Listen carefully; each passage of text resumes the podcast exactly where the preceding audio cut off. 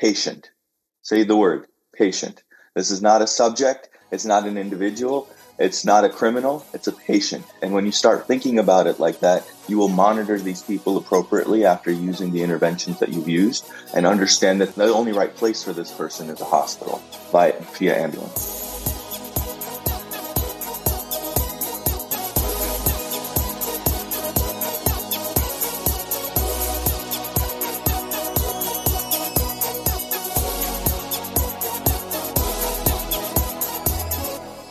This episode of EMS One Stop is brought to you by Lexipol, the experts in policy, training, wellness support, and grants assistance for first responders and government leaders. To learn more, visit lexipol.com. That's L E X I P O L.com. Hello, and welcome to another edition of the EMS One Stop. Well, this is actually an accidental podcast. I wasn't planning on producing this particular show. But you see, once in a while, I write for Police One on health related matters, and I was asked by the editor to go and interview Dr. Faroukh Mehkri, who is the Assistant Professor of Emergency Medicine at the University of Texas Southwest. The reason I was interviewing Dr. Mehkri is because he was about to present at IACP, the International Association of Chiefs of Police annual conference in Dallas, with the subject title Management of the Acutely Agitated Behavioral Health Emergency, a Patrol Nightmare. And after a few minutes of chatting to Dr. Mehkri, I realized his answers would make a superb podcast. So, in addition to writing the article, which is attached in the show notes, you can hear his words. I began by asking Dr. Mehkri what his main takeaway points were from the conference session. Sure. So, uh, in a nutshell, the 30,000 foot view or the bluff that I like to call it, the bottom line up front. Uh, so, the, the really the four points that they should take away is in in speech and in writing, your words matter. How you describe these individuals matters. Uh, you have to understand that this the physical restraint, the active physical restraint, weight on the body, weight on the chest, it causes positional asphyxiation. It's dangerous and it can kill people. Point number three is that ironically, a lot of people are afraid to use medications for management, but chemical sedation for medication management saves lives. And we'll talk about the data that supports that statement. And the last thing is that they really need to understand, and I'm going to stop the lecture and say, everybody in the room, say it with me. Patient. Say the word patient. This is not a subject. It's not an individual. It's not a criminal, it's a patient. And when you start thinking about it like that, you will monitor these people appropriately after using the interventions that you've used and understand that the only right person, the only right place for this person is a hospital via, via ambulance. That will be powerful. Actually, It'll be interesting to see how that goes goes in the room or goes on the day. You know, as we as you know, and we talked a little bit about my background. I I have the unique and, and very fortunate ability to look at this from about three different perspectives. I had been an EMT before in college. Uh, I, I, started there as a basic, and then I, I kind of became an in charge, a field supervisor. Mm-hmm. Uh, continued in EMS for several years, and then went over to the police side. Became a police officer in 2013 with the Dallas Police Department, uh, and did all of my field training and initial patrol work in Southeast Patrol, which is our highest crime rate area. And we would see a lot of these individuals that we called Signal 46s or, or crisis patients uh, behavioral health crisis patients. And then, of course, I went to medical school, residency in emergency medicine, came back, and now in this role in the city of Dallas, I get to kind of apply all of that. Uh, this lecture really was 15, 16 months of deep dive into behavioral health emergency patients uh, and understanding some of my own biases and probably a lot shared by my emergency medicine colleagues, um, paramedics, even terms that we use that are lightning rods for the media, terms that aren't really uh, based in true evidence based science. And to give you a perfect example, Rob, if I was to ask any emergency physician, define tachycardia for me, right? 90% of them will say a heart rate over 90, a heart rate over 100. Or I say, define hypoglycemia for me. And they say a blood sugar under 80. Right? We all have definitions that we've agreed upon that are normal, uh, definitions that we've agreed upon that are abnormal. I talk a little bit during this lecture about the term excited delirium and how that's become very popular in the media, especially in the last few years, and how I don't believe in it. And when I say that statement, usually it raises a lot of eyebrows. Uh, and everybody kind of stops and they're like, how can an ER doctor sit here and say he doesn't believe in excited delirium? When I myself, two, three years ago, said excited delirium is a thing and we need to be ready for these patients. But what I was really saying at that point in time without realizing it is that behavioral emergencies, behavioral health emergencies are a thing and it can happen from a variety of different reasons. And I don't expect the police officer on the scene to know what that reason is. I don't expect them to sit there and do a diagnosis and check blood sugars and oxygen levels. I want them to know in the grand scheme of things, especially in my area, how does the Texas Health Code define a crisis in a, a patient who's in a behavioral health crisis? And what is your role in that chain of, like we say in ACLS, chain of survival? Um, what what are you supposed to do here? What questions do you need the answers for? What do you not? Who do you need to call to help you? And then where does this individual go afterwards? It is a it is very complex. Um, I usually start off the lecture by saying we don't send our paramedics and first responders and police officers out into the field without some basic cardiac training, CPR training for cardiac emergencies. We don't send them out into the field without basic trauma training for gunshot wounds, for, for massive hemorrhage. So why are we sending them out into the field to deal with these complex behavioral health emergencies without the appropriate behavioral health training? I mean, there's a number of interesting points you've raised there, and uh, you know, it's it's interesting. You use whatever your code word was for a behavioural health, mental health crisis. Again, mm-hmm. there's such a range of patients titles in California. They're simply 5150s. We've, mm. we've, we've reduced it to a code number, like you have right. a code number. With that, that just kind of gives you, oh god, here we go, another fifty-one fifty. Oh, I've another mm. blah, blah, exactly. Blah, and you start off almost on the downward curve of this kind of piece that's taken you in the wrong direction before you even Correct. get there. And that, that, that's a point that I think you just raised, and I've kind of gone, oh, yeah, you've got a you've got a good point there and and I try to emphasize to them during the lecture um, when when we go through our objectives. I say, let's talk a little bit about rec- recognizing behavioral health emergencies. Uh, what does that person look like? Yep. Let's talk a little bit about without boring police officers. This lecture is kind of um, created to be able to give to healthcare professionals, police officers, firefighters, EMTs, paramedics. I can tailor it to the level of their education. So if I have someone interested in the true pathophysiology of what's going on, we talk about it. But in a group that it doesn't matter as much, we talk a little bit more about the high risk features that you would see in, in behavioral health patients. Um, and then those management strategies. Uh, there, there are cases under review that I can't talk about openly yet. Um, but to, to paint a larger 30,000 foot picture, we had a uh, recent death in custody where I talked to the paramedic and I said, when were you worried about this individual? And they said, when I saw this, this, that, or the other, when they stopped breathing. And I said, do you know when I was worried about this individual? Probably 37 seconds after I started seeing the initial body camera, because they had five out of the six high risk features and risk factors to make me think this person has a high, a, a high risk of a bad outcome. And if you walk onto the scene of a signal 46 or a 5150 with your brain already turned off, oh, this is another crazy person. I don't want to deal with this. This isn't even my role. Why don't I have the paramedics dealing with this? You're more prone to make those mistakes and not pick up on those cues where the ne- the hair on the back of your neck should stand up and say, "There's a lot of things here that make me concerned that this person could have a bad outcome." So, give me your escalator answer, right, on what are those five things that a cop should know when approaching a patient in crisis behavioral health. Again, we've got to work out the title for this, but uh, as they're approaching Absolutely. this patient, what are yeah. your top five things to look for? Yeah, so when we talk about our red red flag symptoms for law enforcement, for police officers walking on scene, if this person has a known psychiatric condition or close friends and family members around are telling you this person has a psychiatric condition, schizophrenia, bipolar disorder, suicidal ideation, depression, red flag number one. Right. If this person has a known history or appears to be under the influence of any drugs, specifically stimulating drugs, cocaine, methamphetamine, another big red flag for police to be aware of because this person is already going to be in a different state of mind and potentially a different physiologic state. Their body's ramped up. I, I equate it to saying they just ran a marathon and now you're stopping them dead in their tracks.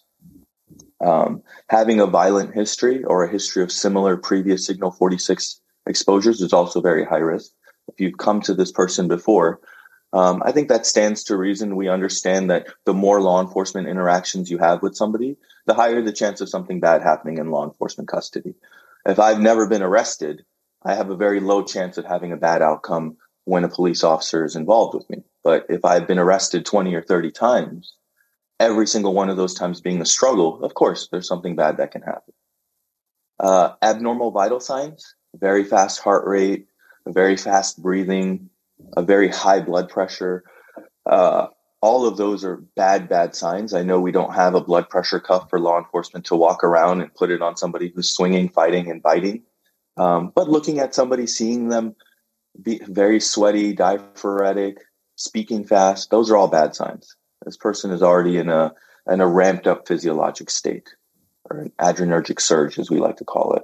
And then altered mental status. As we learned early in law enforcement, a lot of our compliance techniques, whether they be physical presentation, uh, verbal commands, or even physical restraint, a lot of those re- depend on a person having clear conscience and having a, a, clear capacity to communicate with you. And if this person is already in a sense of altered sensorium, in an altered mental state, they're not going to be compliant with any of those compliance techniques. You raised two questions, and from what you just said, firstly, there's clearly a responsibility of the dispatch center to pass on as much information as possible, particularly around the how do we know this person? Not that we always take names, right? But do we know this person? Have we had any interactions before? Is this an address of concern, etc.? So the officer is armed with as much information as possible.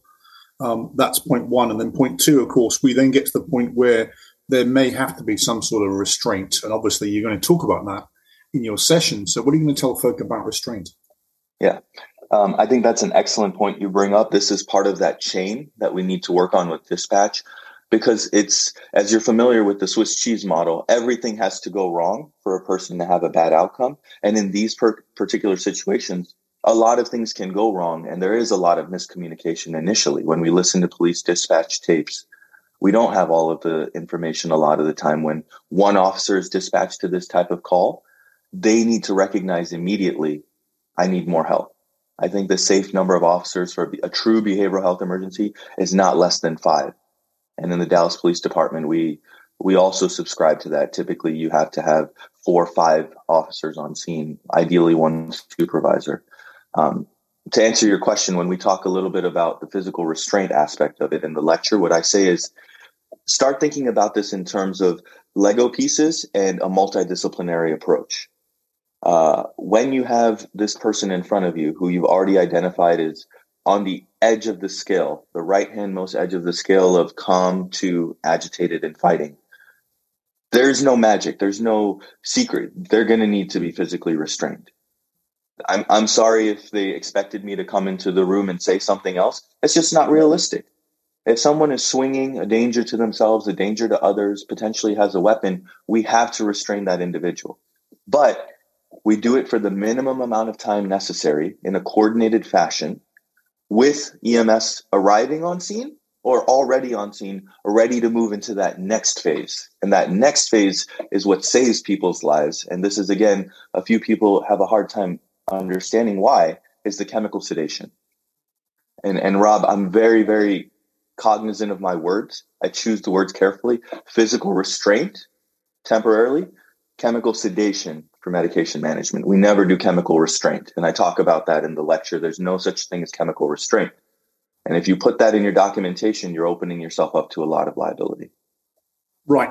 And, and, and, another trigger you just raised, of course, when we send a crew and a team to a cardiac arrest, right, we send the supervisor the supervisor doesn't push hard and fast, doesn't say stand clear and press the button. The supervisor is there actually running the code. Actually, code. I hate the word code because code means it's some sort of cryptic mystery. It should be protocol. anyway, right? So he's so therefore I'm assuming that a supervisor or a senior patrol officer, someone is also standing off, watching, supervising, and, and ensuring orderly conduct, right? Absolutely. I think crowd management, scene management is a big component of this. As we know, time, distance, shielding. That's what gives us time. As, as many, many officers, subject matter experts have said before, the faster you get knee deep into something, the less time you have to react and think about the situation. So if I have a large crowd gathering around, somebody needs to take care of them, push them away, give us the time and distance that we need. If you have a senior patrol officer or especially supervisor on scene, yeah, that individual needs to stand back and say, my, my patrol officers are going to approach this individual in a coordinated fashion. Patrol officer A will take the right arm, B will take the left arm, C will take the right leg, et cetera, et cetera. Then as soon as we get the handcuffs on, they are rolled to their side in a recovery position, sat up, and we bring EMS in as quickly as possible. And there's other tools we can use to keep everybody safe, and that is the priority. The priority is keep keep the patient safe, keep the public safe, then keep us safe. Let's take a break here and have a quick word from our sponsor. Lexipol empowers first responders and public servants to best meet the needs of their residents safely and responsibly serving more than 2 million public safety and government professionals in over 8,000 agencies and municipalities, Lexipol offers a range of solutions that includes policies, training, behavioural health resources, news and analysis, and grant assistance services for law enforcement, fire rescue, EMS, local government, and other agencies dedicated to public safety.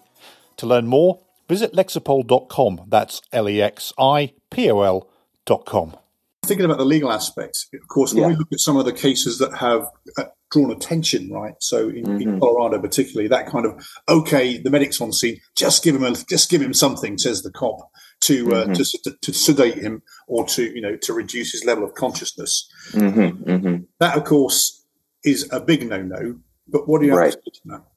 So definitely a slippery slope, and what I tell people is. Uh, I have the most familiarity with the city of Dallas, the state of Texas, but let's say the, the case that you're referring to, or maybe not even directly, but the case that you described perfectly is, is Elijah McClain. And we talked a little bit about that in the lecture, which here's this 22 year old child and he's walking down the street listening to headphones. He's not really aware of his surroundings. And, and someone says there's this child or there's this black male acting erratically in the street, walking down the street and police show up they apply physical restraint. They don't know what's going on. They heard that there's a, a potential threat and they act. And they say he's acting erratically, he's acting erratically, quick, give him. And the unfortunate medication that's the scapegoat here was ketamine in Aurora, Colorado. And the paramedics have not done their own assessment and they give him the ketamine. And then what happens? Then he stays on the ground. Law enforcement are on top of him while the ketamine is working. The person's becoming more and more disoriented more and more sedate, and we're still applying all of that physical restraint. So the most important thing is when the paramedics arrive on scene, they have to do their own assessment. They have to make sure the pieces fit because once you put that medication in, you can't take it back. And and yes, it might take a minute, it might take 2 minutes, but I would much rather and it's much easier to defend the actions of my providers when they are acting in the best interest of the patient and they can articulate that this was a medical emergency. Uh, if if this if you walk on scene and the person's already calm, or you walk on scene and they're redirectable, or or you have had maybe the option of saying they're not on a scale of one to ten, a ten, they're a five.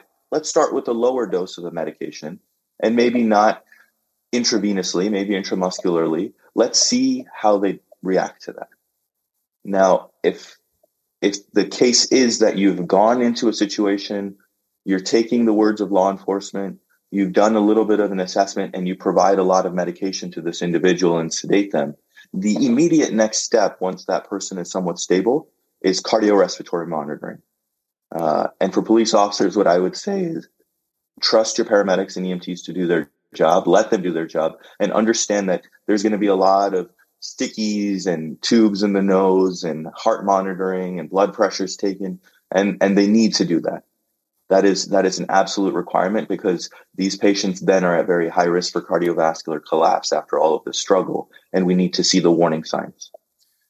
And actually, hopefully, that will come back to your you know mantra repetitive mantra that if whether you're a cop or an EMT, it's the P word, the patient. Yes, you're a patient to everybody. So hopefully that that kind of helps things. We've talked about you know restraining the patient. Uh-huh. legal aspects. What are you going to tell? What are you going to tell your police officers in the room about the legal implications or the aspects of that? You're right. Uh, that's a that's a great question and one I think that they're going to be very uh, they they're going to want to know the answer to that. Very attuned to. Uh, I saw you catch yourself too. I'm proud of you. You said chemical restraint, chemical chemical sedation for medication management. You're you're I learning. I, well. I, I, did. I'll, I'll, i was going to edit out if I if I ever use this in a recording, but uh, no, absolutely sedation. But again, you know, I've asked you a question. If I was asking this, if I was asking a lawyer this question, your answer would be it depends. So, are you going to give me a depends answer, or what do you think? I, I think what I would say is, as far as I've seen so far, the cases that we've reviewed in Texas to this day, I have never found a police officer that was tried criminally or civilly because they were trying to do the right thing for the patient and taking them into emergency detention for their own benefit. The, the police officers on scene, as I did myself before medical training, get caught up a lot in the letter of the law instead of the spirit of the law. And when they say, ooh, this person, it says right here, suicidal ideation, or or voiced suicidal ideation or attempted suicide. I, I don't know, doc. I don't know. I can't. I don't. I don't think I can do a mental health warrant. I don't think I can take this person into emergency custody. I don't know if this counts as a as a true emergency crisis. And I say, look at the Texas Health Code. You know, I, I don't I don't have a lot of the the rest of the health codes in other states um, not memorized but familiar. But in, te- in the Texas Health Code, it says emergency behavioral health conditions are any conditions without regard to the nature or the condition in which the opinion of a prudent layperson, and I would say that a police officer is maybe even better than just a, a prudent lay, but even just a prudent layperson possessing an average knowledge of health and medicine requires immediate intervention or medical attention without which the members or that, that individual in question would present an immediate danger to themselves or others. That's all you need. You walk on scene, you think this person's in a crisis situation, and you think that they would have a bad outcome if we didn't intervene immediately. So police officers need to know that the spirit of the law is there to protect them. And as long as they are working um, with other emergency providers and first responders to do the best thing for this individual, they're going to be protected. And I will protect. I will. I will be that subject matter expert that stands up in the in court and says, this person did what they thought was in the best interest of this patient. They tried to help this patient. Well, it's a patient, and therefore the cop becomes the ultimate good Samaritan. Right. What you just described is as simple as a good Samaritan law. So when you leave your police officers in the room from this lecture, what are going to be? Let, us do a Corey Slovis, right? What are your five top recommendations slash takeaways? Right. Uh, I think the five takeaways, the Corey Slovis of this lecture will be the bluff. Let's remind ourselves words matter. How you talk to the person on body camera, on camera in the corner of the convenience store, the school, wherever you are. Words matter in your documentation and on your body camera. Physical restraint, prolonged physical restraint kills. We have to be minimizing our physical restraint. Chemical sedation for medication management saves, right? Monitor, monitor, monitor this patient. I think uh, Dr. Slovis has some serious competition now. That was good. Thank you, sir. That was good. If people want to follow you and keep up with you, how can they do that? I try to make it very hard to follow me on social media for obvious reasons. Uh, I'm always available to answer questions. We'll leave an email, and you can always feel free to reach out to me, farouk.makri at utsouthwestern.edu. That is my full time job uh, as an assistant professor at the, at the medical school uh, and in the hospital. But a lot of my social media accounts I tend to keep very private. Uh, and I don't really share a lot of information in those contexts. So I, I try to keep the education separate. Maybe I should think about creating an educational Twitter handle. Perhaps you should. And uh, after what you've just told me, I think it's a great idea. And uh, thank you. And thank you, Dr. Faroukh Mehkri. Thank you so much. Um, this has been enlightening. It's quite an unexpected podcast. Uh, you can follow me on Twitter at UKRobL1, also over on LinkedIn. Uh, this has been EMS One Stop. I've been Rob Lawrence. Until next time, bye for now.